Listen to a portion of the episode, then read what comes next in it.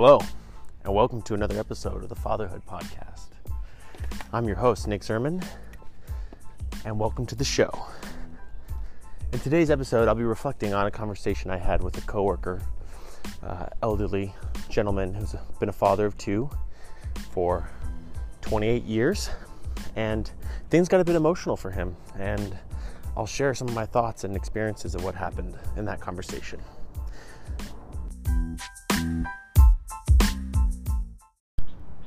So I was in a meeting today at work, and the meeting got held up a little longer because I mentioned to my coworker Francisco that I want to become a father soon, and he was like, "Oh yeah, do ya? Well, uh, does she want you to?"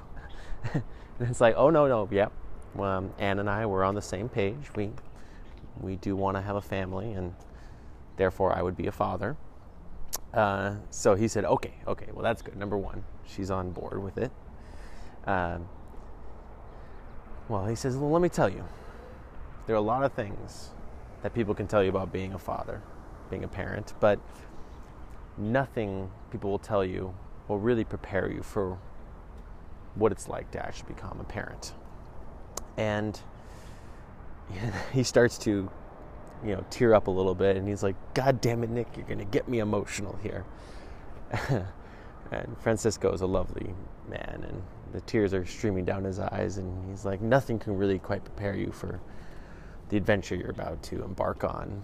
Um, the first thing he mentions is, you know, and this is actually quite common, but he said nothing prepared him for when his wife told him, you know, that they'll be having a child and three months later, um, uh, the child didn't make it.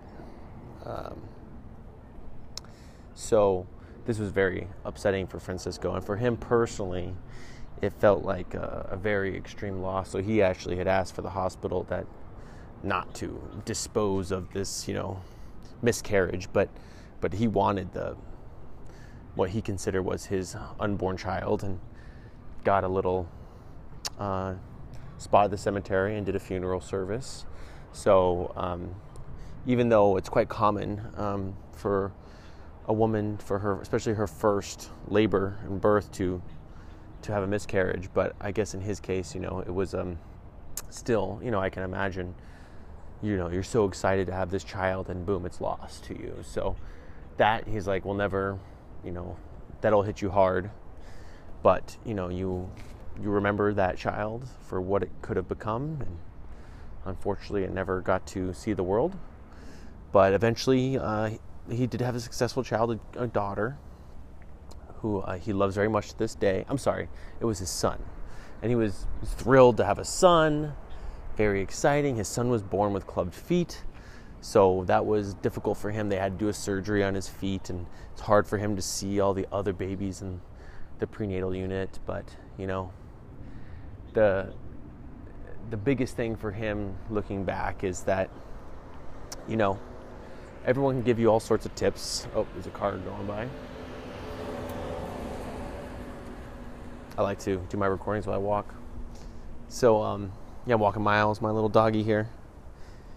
Everything uh, Francisco says, people will give you advice, tell you this and that etc., etc. And he goes, you know, he's quite blunt. He's like, it's all bullshit, right? That's all bullshit. You know, the main thing is just love them.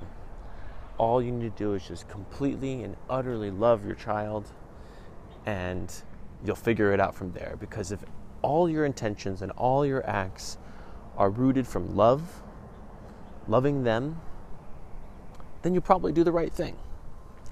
So, and he's like, everything else is just bullshit. And you know, the number one thing that you hope and you pray for and you thank God for is just that you have a mentally and physically healthy baby.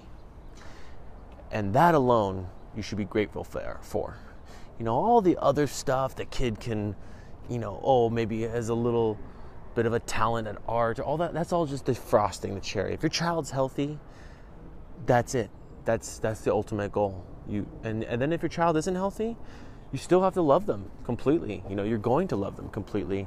You know, and that's they'll, they'll have its own set of challenges. You know, and for him with his son, you know, him having the club feet. Not nothing real major. I had club feet when I was born as well. You know, it's something that you can work through. You know, it's not a big deal. But um, I think he really fell in love with his second child, his daughter, because she really had there was no complications.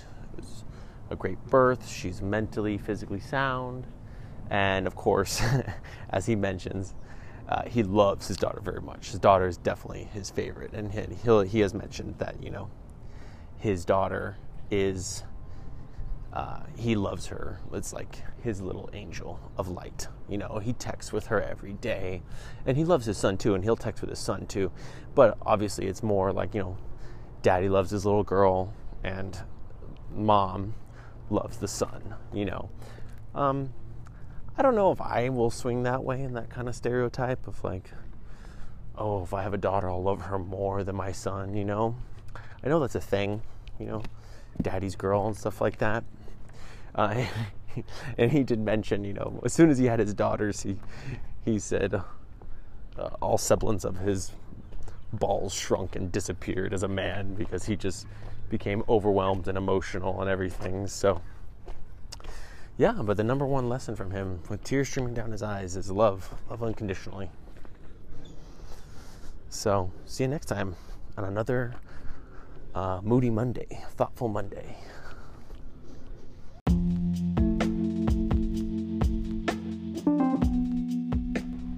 Thanks for listening to an episode of the Monday Musings, where uh, I go a little into a little story about um, an experience I may have had, or a book I read, or maybe a podcast I listened to, or just something insightful that I learned over the weekend or the course of the week that I felt like sharing with you guys.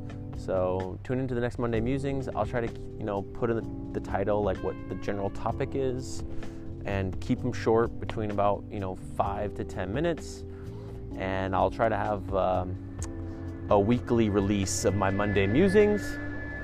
So t- stay tuned.